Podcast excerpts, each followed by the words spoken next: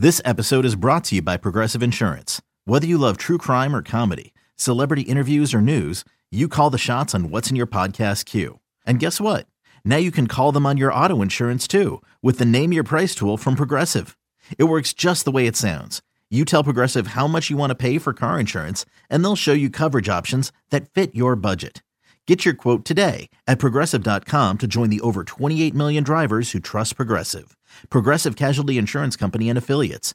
Price and coverage match limited by state law. I'm Sandra, and I'm just the professional your small business was looking for. But you didn't hire me because you didn't use LinkedIn jobs. LinkedIn has professionals you can't find anywhere else, including those who aren't actively looking for a new job but might be open to the perfect role, like me.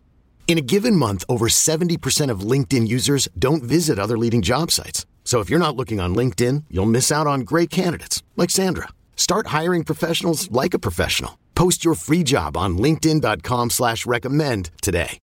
Today's episode is brought to you by Cars.com. With over 2 million vehicles and 50,000 more added every day, Cars.com will match you with the perfect car for you, your budget, your life, your style. And if you're ready to say goodbye to your current car, Cars.com will get you an instant offer to cash it in. Just start by entering your license plate and get matched with a local dealer who will write you the check. So whether you're looking to buy or sell, just go to Cars.com. It's magical. This is Phinsider Radio, part of the Phinsider.com and the SB Nation Network. And now, your host, Matthew Cannata, joined by co-hosts Josh Houtz and Aaron Sutton. Hello, everybody, and welcome to Phinsider Radio. This is Matt Cannata, joined by Josh Houtz and Aaron Sutton. And today, in this bonus episode, we are joined by Kent Platte, a contributor of Pride of Detroit, part of the SB Nation Network. You can find him on Twitter at MathBomb. Yes, math as in 5 plus 2 equals 7, or 2 plus 3 equals 5, or yes, even 4 plus 2 equals 6, or it's 4 minus 2 equals 2, or the Dolphins record at 4 and 2 facing the 2 and 3 Detroit Lions this coming Sunday at Hard Rock Stadium. The Miami Dolphins coming off a huge win against the Chicago Bears in overtime with Brock Osweiler leading the way. They're getting ready to Brock and roll this coming Sunday. The Detroit Lions coming off a bye week two and three to start this NFL season. Embarrassing loss to the Jets week one, close loss to the 49ers week two, beat the Patriots week three, close loss to the Cowboys week four, and then beat the Packers week five. Kent, what is going on with the Lions? Why are they knocking off teams like the Patriots and Packers, but they're losing to teams like the Cowboys, the 49ers, and the Jets? What's up here? Oh, I'd like to think that they're just they're just only only really planning for the good teams. Like they're just just looking right past the bad teams and it's biting them. Um, but but ultimately, it's came down to game planning, and they've just had a far better game plan in the two games that they've won that they stuck to, and they were able to to uh, continue with. And they were ex- able to execute well. Uh, and then in the other games, they just they just didn't. They came out flat. Uh, the third quarter has been killing the team. Uh, I, I, don't want to even look at what our the actual score differential is in the third quarter, but it's it's bad. Um, but the team it comes out of the second half and they just don't have anything going. But when they do, you know, they shut down Tom Brady, they shut down Aaron Rodgers. Matt Patricia, new head coach. I liked him in New England. Uh, there were rumblings about him. You know, he didn't have full control of the defense over there. It was mainly Belichick running the show. But all accounts that Patricia is a very, very smart guy and I know during the beginning of this season, there were rumors and stories and whisperings that Patricia didn't have full control over the Lions locker room. But it seems that after their winning against the Patriots, they, they released that video afterwards, and he seems beloved by the Lions players. Is Matt Patricia, you know, it's five games in, it's hard to tell this early in the season, but does Matt Patricia seem to have these Lions on the right track? I think so. Uh, he's he's a very different head coach than Jim Caldwell, who was his predecessor.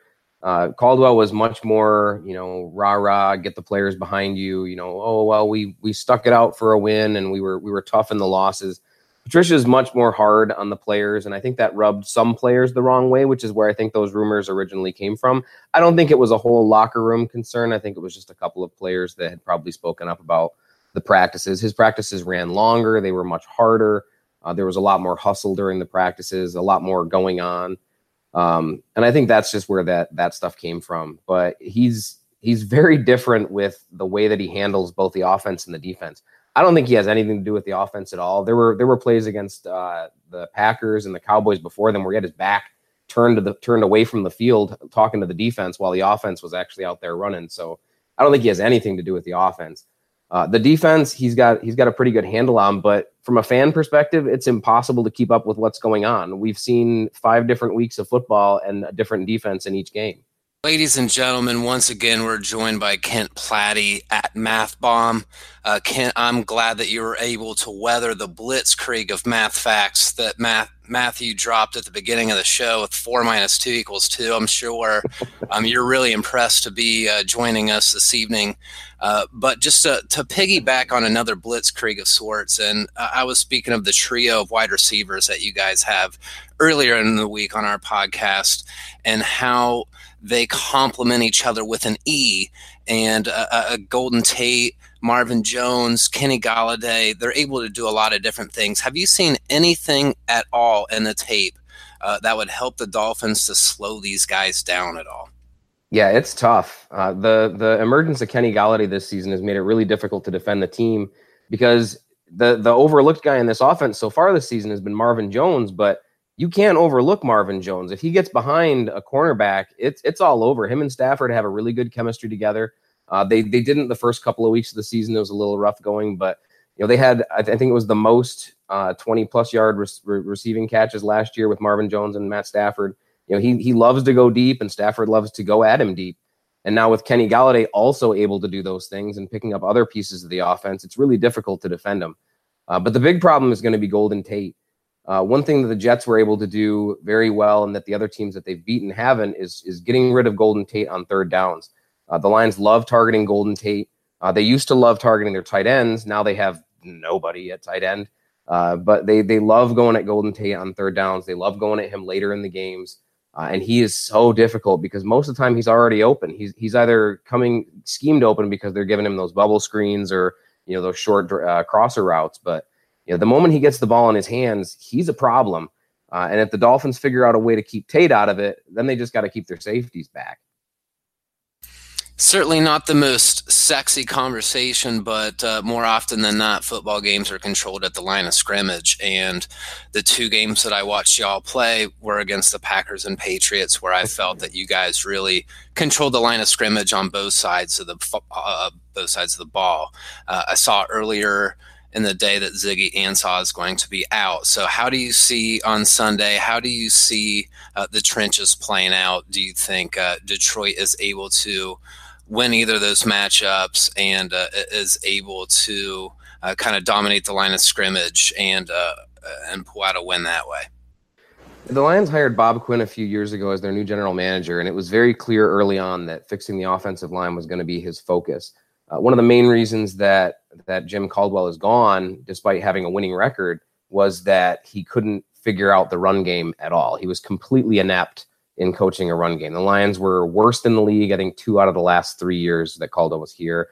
They've never been in the top 16 under Caldwell.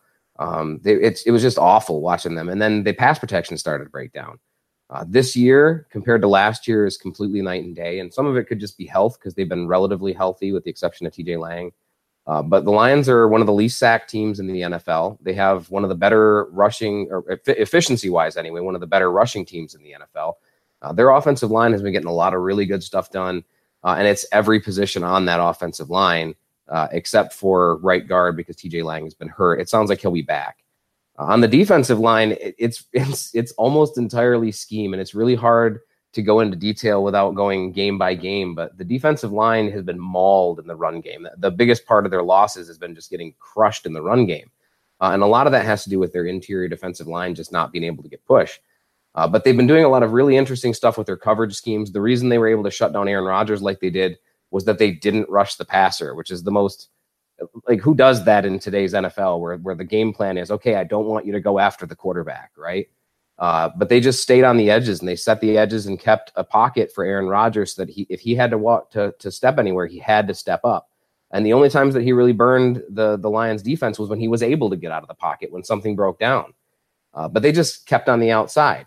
I don't think they're going to do that in this game because they're they're facing Brock Osweiler, and I, I don't. You could refresh my memory, but I'm pretty sure he's not super mobile, right? Sorry, my mic was on mute there. Yes. no worries. I, I, was I was hoping you weren't trying to figure out whether he was. Cause he, no, no, my mic was on. I, was, I was talking, but it wasn't going through. yeah, Osweiler is not a very mobile guy, so I don't expect that to be the way that the Lions attack the Dolphins' defense. Uh, most of the guys that they've went against, with the exception of Brady, have been fairly mobile, and I, am not sure what they're going to do from a defensive line standpoint.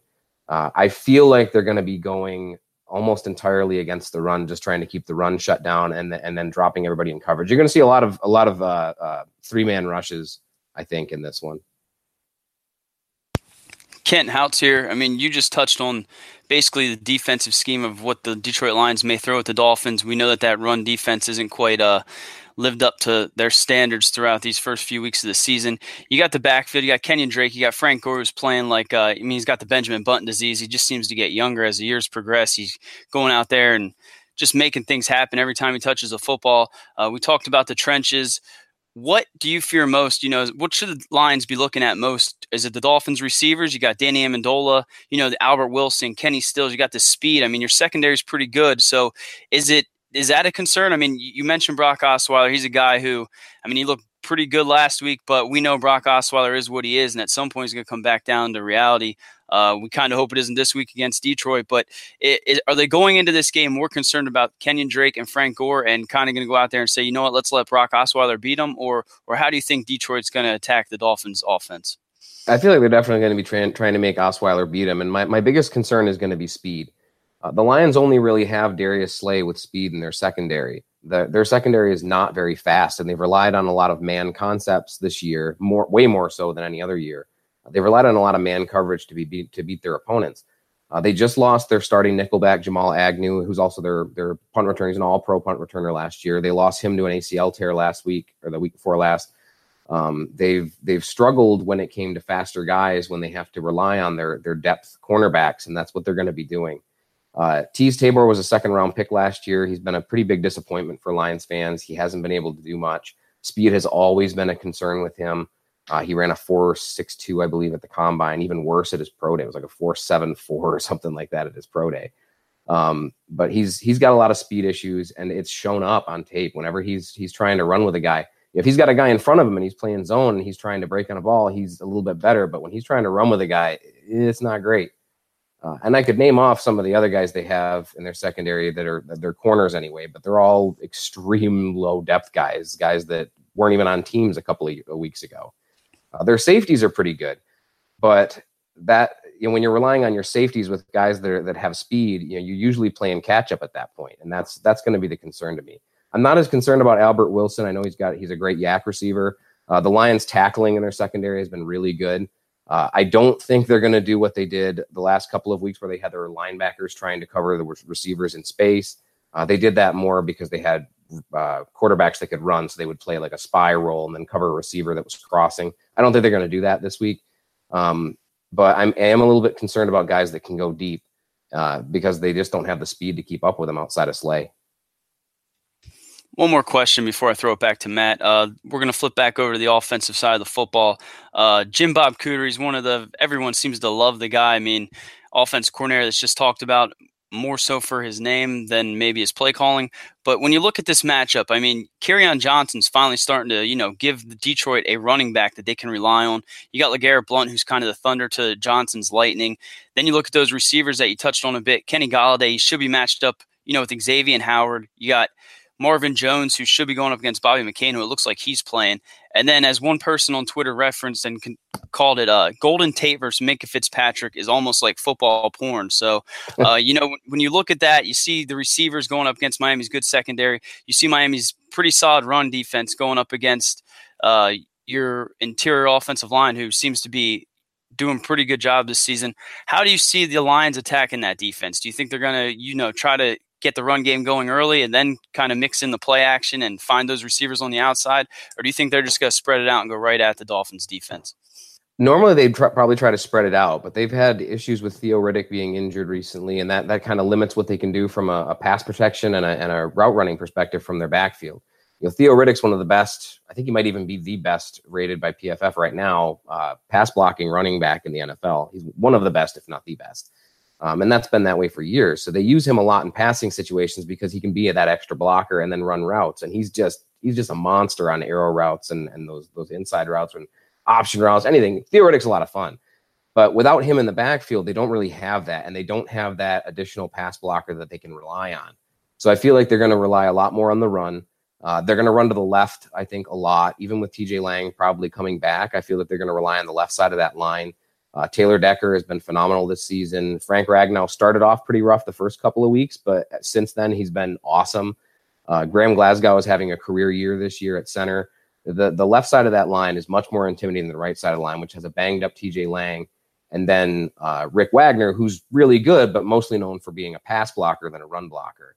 So the the offensive line is going to be where they're going to be pushing their, their biggest strength, and they're they're probably going to run a lot more than they have. Hopefully, they give the ball more to to to, uh, to Kerryon Johnson than they have been recently. It's been a big pain point for Lions fans that they're not giving them the ball more. Um, but hopefully, that's not the case, and they give them the ball, you know, 15 or so times, and and get the get the game going. We are joined here by Kent Platte of Pride of Detroit, part of the SB Nation Network. Now, Kent, before we go into the prediction, let's say, or game flow of Sunday's game, you have been predicting a another thing in sort of a way with relative athletic scores. Can you just give us a quick overview on that and how you know our listeners can get into that? Sure. Uh, relative athletic scores is a, a, metric that I developed that that looks at all player measurements from 1987 uh, all the way back to 1987 to today. Um, it it compares those those measurements against all players at that position from that time period, and it, it, it develops a zero to ten score. Anybody can understand zero to ten. Zero is bad, ten's great. Um, and then you it, it creates a composite score based on that, which is the actual relative athletic score. Um, I've used that to do some predictive stuff with the draft. Uh, teams tend to pick players with higher scores earlier in the draft. Big surprise! Teams love the best athletes in the in the draft. I know that that's shocking to everyone, um, but it's also done a really good job of looking back at at, at uh, people with ten plus sacks, you know, pass rushers. It's it's done a really good job of predicting those sorts of things. Um, and I'm, I'm really excited to move forward with it. We launched a, a new Java based application this year you can get it at relativeathleticscores.com. It's free. There's no cost to it. It'll it'll always be free. Uh, I'm developing a mobile application for it as well. It currently only works on Windows. Uh, I'm working on getting it on Mac as well, but you can go download it right now. I'll have an, another update for it in the next week or so. Um, but I'm, I'm excited to keep pushing that forward. You can check it out on the website and also his Twitter page at MathBomb. So, Ken, let's get to it. How do you see the game flow going at Hard Rock Stadium when the Lions take on the Dolphins? I think the Lions are going to come out just like you said, running early and trying to establish a lead. If they can establish a lead in the first and second quarter, uh, at least a two possession lead, uh, I, I, think the Lions have the best chance of winning this. If they're going into the half and they're tied and they're trying to make adjustments going into the third quarter, I think it's going to be a much closer game, and the Finns are going to have a much better chance at pulling one out. Uh, I don't think it's going to be a, a huge offensive game. I think the stats might look that way. Uh, but that's either going to be because one team or the other has already got a pretty big lead. You know how teams start to go when when they get desperate. Uh, I'm I'm still predicting a Lions victory right now. I think the Lions are are riding pretty high coming into this, and they've had had a good chance to get healthy for the most part.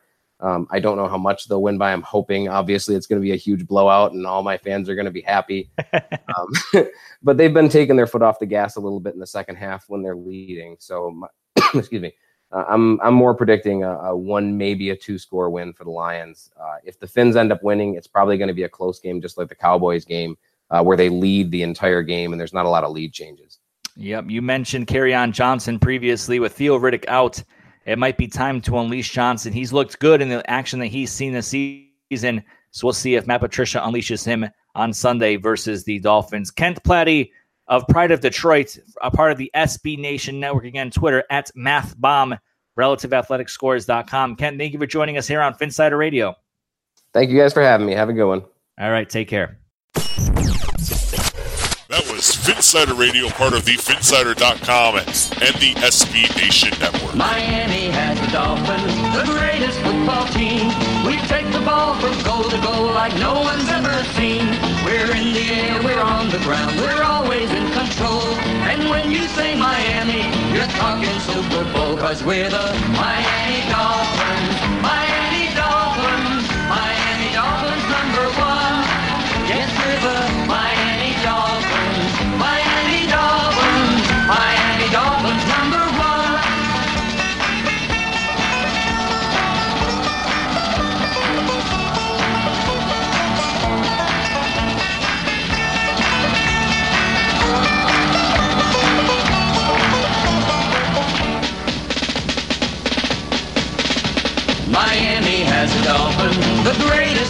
team.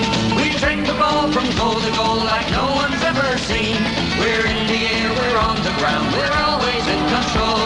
And when you say Miami, you're talking Super Bowl, cause we're the Miami Dolphins. Miami Dolphins. Miami Dolphins number one.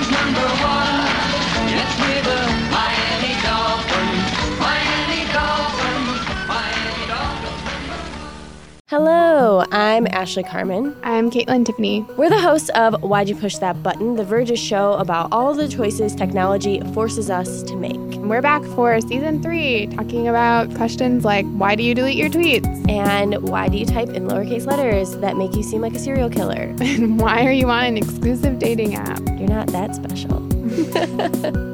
We're releasing a new episode every Wednesday, and you can find us anywhere you typically find podcasts, which is Apple Podcasts, Google Podcasts, Pocket Casts. So go ahead and subscribe and check us out.